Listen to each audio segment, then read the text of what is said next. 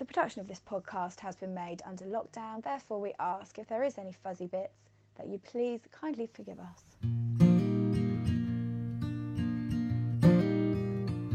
Hello, I'm Rachel. And I'm Norris, and this is Revival Nuggets. The show where we get excited about revival and the bringing of life into the seemingly mundane.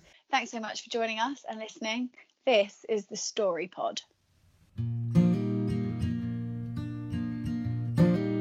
We planned a podcast essentially where we would basically just get everyone excited by telling incredible stories about what God's doing and um, just build faith and encouragement and and even in the tiny moments that God's so moving during this time. And we were very we were very expectant weren't we Rach? We were. We even I remember we ended a call maybe on Monday evening being like just brace yourself. Chances are it'll be an 11th hour thing. All the stories will come through last minute. We'll record it but it'll Yeah. be full of the miraculous.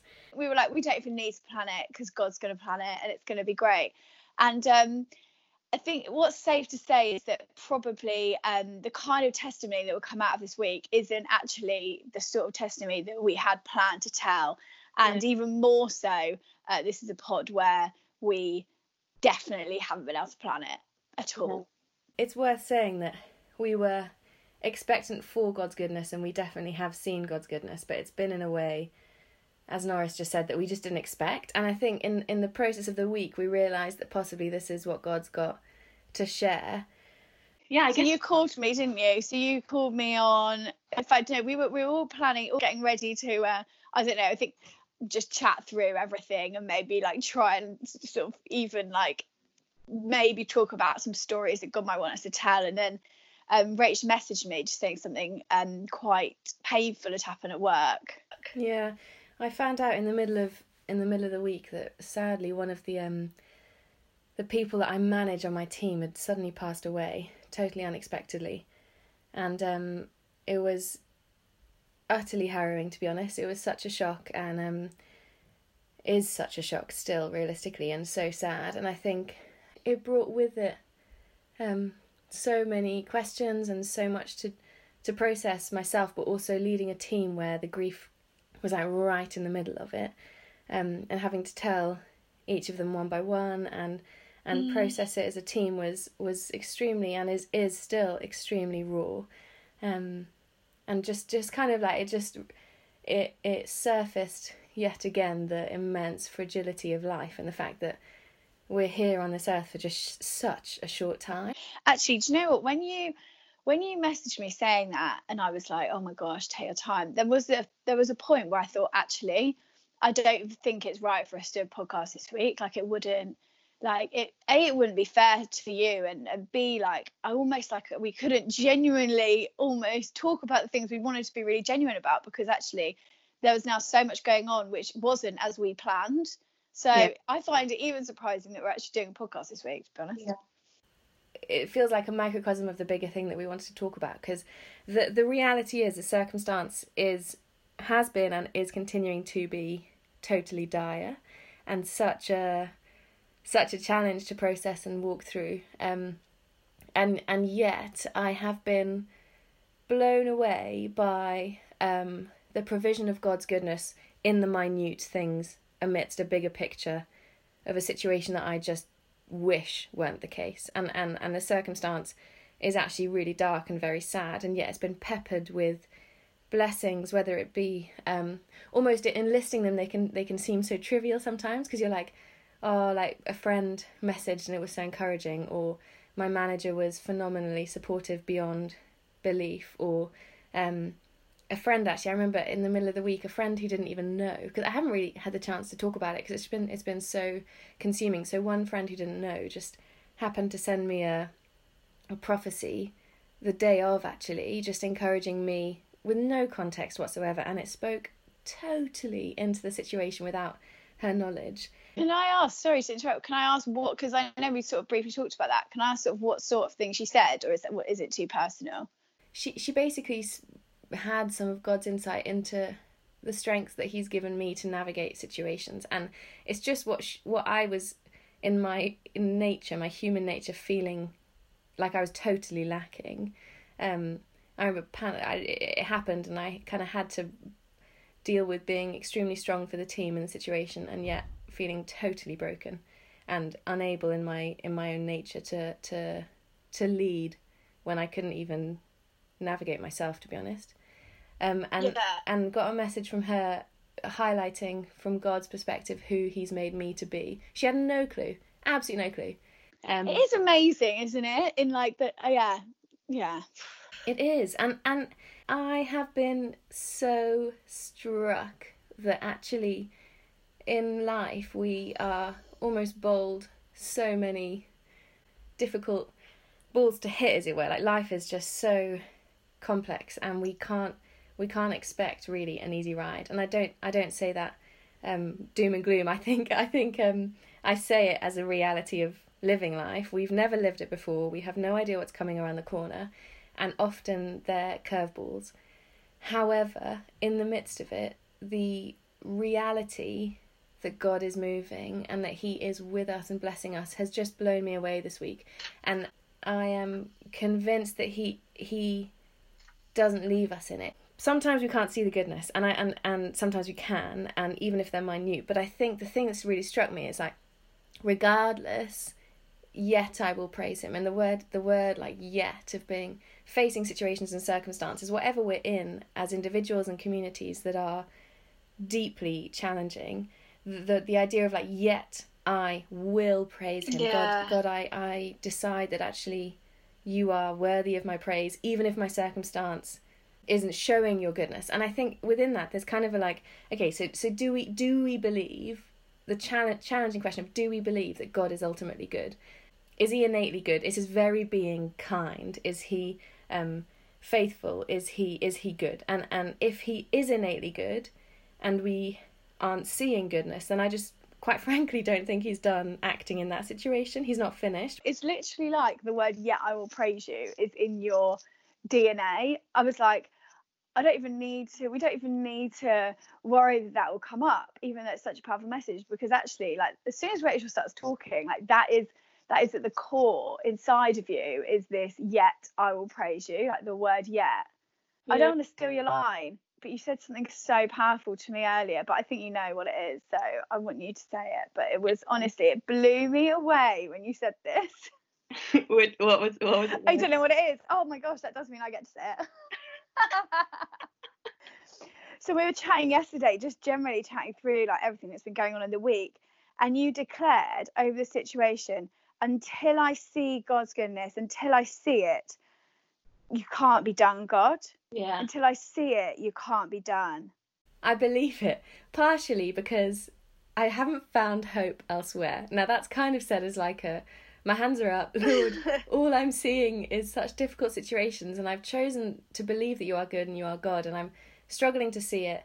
And my my stance, my posture is you are good. Therefore, I will expect to see it, and and I in the almost like we will see the goodness of the land of the living, like that that bit in the Psalms. I just love if, if we will see His goodness. Um, but also um it's it's biblical isn't it god is good and he is a father and he is with us and so it's almost a kind of he's on our team we're on his team it's like who are we partnered with in these situations i feel as if the hits that we're taking in life at the moment is such a such a tackle on our joy almost Yeah. it intentionally takes our faith shakes it and and challenges joy and and i believe wholeheartedly, both because it's biblical and also because I've experienced the fact that the joy of the Lord is our strength. We are in situations that are just quite frankly too much to deal with and um, far too much to process, and yet there is something so innately beautiful about the fact that the joy of the Lord, which goes above circumstance and above experience, is our strength and will will take us through. Let's be people who search out his goodness and recount it. Like, let the story of our lives be one where we look really frankly at our existence and our and our experience and what's on around us, and we say, you know what, this is difficult, but here is his goodness. This is what God has done. In the midst of this situation, he is still good, and Father, thank you for this. And almost like create and, and grow more of our grateful heart to stand in a position of, yet I will praise you, Lord. it's like it's we were also saying it's kind of the contrast isn't it between I I refuse to come into agreement with what is going on. I, I'm not going to even try and vaguely um, come into agreement with anything that's happened in the past week or even especially for you in the past month and Mm. actually we can hold that tension of like i refuse to believe that this is how it should be yet at the same time i believe that there is a god who is powerful and Mm. it's that how do we hold those two things together and it and i guess it is in joy Yeah. But not a kind of worldly joy and like a kind of deep eternal joy which actually at the time sometimes feels horrendous and you're like i don't want to listen to music. I don't want to do these things. I feel awful. Yeah it does. It does. But that but that's key though. Like like never for one second do i think it's right to ignore the reality of what we're in. I think recognizing Yeah. the situation is awful. Like recognizing that is is part of it. And and yet the juxtaposition of that mixed with a supernatural joy that is inexplicable and causes an entire generation of people around us to pause in their steps and say what is it that in this context that you recognize as being so difficult is giving you a lifeline that is far beyond your circumstance? And that is what stands out i genuinely think. And even with you you'll kind of be talking and they'll be like i know i came across really low in that conversation. And i'm like hilarious that you think you've come across low not because you can't or not because you can't just completely break down but it's almost like without your doing there's something that kind of eeps eeps? No that's so not a word. Seeps that's it. Seeps eeps seeps from you. And that in a sense is also where the freedom lies because we can kind of freely say like i don't know how to handle this situation yet like i know that just even without me knowing there's something that seeps out of me and i guess the path that you've walked of like pain and the path that so many other people are walking of like quite intense pain Mm. like that story actually gives other people it, it can bring other people to a place of freedom Mm. Mm. because they can see that, that you're reacting to something just totally differently and they're like hold on how do i get that freedom even in, like, as you said in the little things like even about what being at home and even just like your dad bringing you in a coffee sounds so silly but He, he's such a hero. He's currently outside in the garden cleaning my bike with a toothbrush. I mean, he is just no such a phenomenal man. you tell him I've got a bike that needs cleaning because I haven't got it out of the shed for like a year. He is just That's why I don't use it. Bring it over. He he would love to do it. anyway, let's move on. Norris actually has a story that we would love to share. Well, it was actually oh, it was such an encouraging one from earlier on in the week. I'd um I'd kind of in our in our in our quest to to to kind of say to people, we want to hear your stories, we want to know what God's doing, we want to know how He's moving. Actually, like we can't deny that at the same time, really good stories came out of it. Um, and there's one just really encouraging one by um by my lovely friend Matt. Um, he something just really delightful happened at his church last week, and it was so gorgeous the way he told it, and um, yeah, it involves actually involves football, which is interesting. Our favourite So, topic. yeah. yeah, our favourite topic. This is us just making sure we appeal to everyone on this podcast, but also uh, making sure that everyone knows that we are actually two girls that absolutely love football. What is a shame is that his story is about West Ham United. I know it's but- actually it's such a shame, but at the same time, I think if we were to talk about your team, no one Uh, would know who we're talking about. Shut up. My Chelsea Athletic won the playoff in the championship last year? No, to get into the championship. Oh my gosh, gotta get my facts straight before this happens. Anyway, I think we should let Matt talk about um, the power of his story rather than us bang on about things that we don't know about. right, here he is. Hi Matt, how are you? Welcome to the pod as our wise mate. Thanks for joining us. Yes, hello, thank you. Uh, what an honour it is to be here today. you are so welcome. Um, so you've got a lovely story uh, that we uh, just wanted to tell everyone. Um, so can you tell us what happened at your church a couple of weeks ago? Yeah, sure. So um, my church run a an evening outreach service every other week for homeless and vulnerable people, um, where they it's like a church service. They have worship, they have a talk, and they also provide a hot meal, which is, as you can imagine, the real pull of coming along. Yeah. But when all broke out, our church had to shut the church kitchen, which meant that they couldn't provide any food. So there's a lady called Suzanne who heads up a lot of the projects at the church involving food, like youth clubs and stuff. Um, so she was running around trying to find somewhere, trying to find some sort of donation to get food or get other people to help out, and basically spent the weekend. This was kind of when the coronavirus hit England properly. Spent that weekend rushed around, not getting to anywhere. So she, um, on the Sunday morning, she was cycling to church, and she just said that she had no leads whatsoever. Um, and she was just praying. She was praying for. She was like, Lord. She just said what was on her heart was loaves and fish. So she was Lord, loaves and loaves and fish. That's all she kept saying, loaves and fish. And at the same time, so she came to church in the morning. At the same time, her husband Ryan um, went along to this place called Whitechapel Mission, which is where is like a drop-in place for homeless guys in the morning, where they provide food and just like support. And he was trying to invite people to this evening service, and you know, some people said they'd come along, but he had to tell people that there'd be no food, which meant that a lot of other people kind of weren't that interested.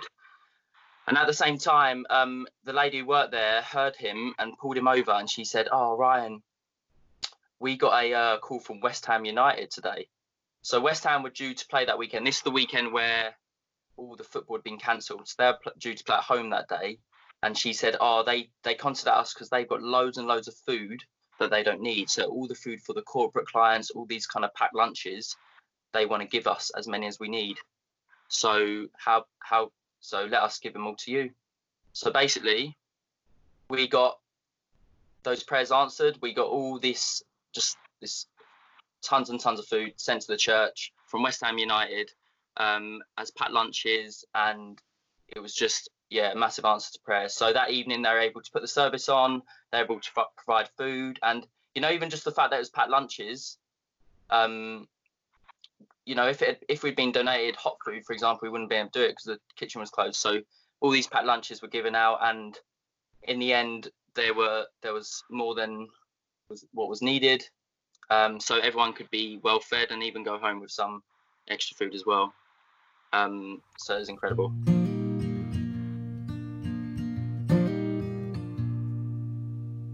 Was the story that was the that was just for me the story that stood out in so many ways and i love just her kind of the way she just prayed loaves and fishes loaves and fishes and that it was like the overflow in the situation yeah, Yeah. I absolutely loved it. It was, it, I loved the way that he delivered it as well, just with such grace, but also real faith. It's such a cracking little story. He's so lovely and gentle isn't he but has these like wild stories and does this wild work which is just so um painful and great at the same time what Yeah. actually what he didn't say in the story which i thought was kind of especially poignant was that the lunches that were that were the, that were prepared uh, in west ham that day was specifically for the exec boxes No. Which is like if you then contrast so they were, they were specifically for the exec boxes but it was specifically like the the people who are without food and without anything um, that got them That is such a. I love that, isn't it? It's like, guys, you know what? You know what? We're going to feed the execs, the big dogs. We're going to give it to the homeless because you're worth it. In your very nature, you're worth an exec lunchbox. Yeah. Um, just before we end, Norris, have you got a Norris nugget? which is now a thing everyone even though i did protest it on the basis of we had the uh, we had the action point debacle last weekend which made me sound like i was in some sort of board meeting anyway oh gosh we're about to go over i got um a, a really nice uh, verse from a poem just came to my head can i read it Please do, we'd love that. Okay, good. I read this all the time, so everyone who knows me is going to be like, oh my gosh, bang on about that poem again. Um, but there's just something that came into my head. So it says, so the middle verses. Ye fearful saints, fresh courage take, The clouds you so much dread are big with mercy and will break in blessings on your head. Mm. That is such a nice note to end on. Thank you so much. We hope you've enjoyed this podcast, which probably is slightly different to the one you're expecting. And we Right. promise we'll get back to the gory details next week uh, when we uh, delve into our dating lives and, more importantly, how we basically can totally um, not care about them because we just love God. Lol, that's what I'm telling myself anyway. right, we'll see you next week, everyone. Bye.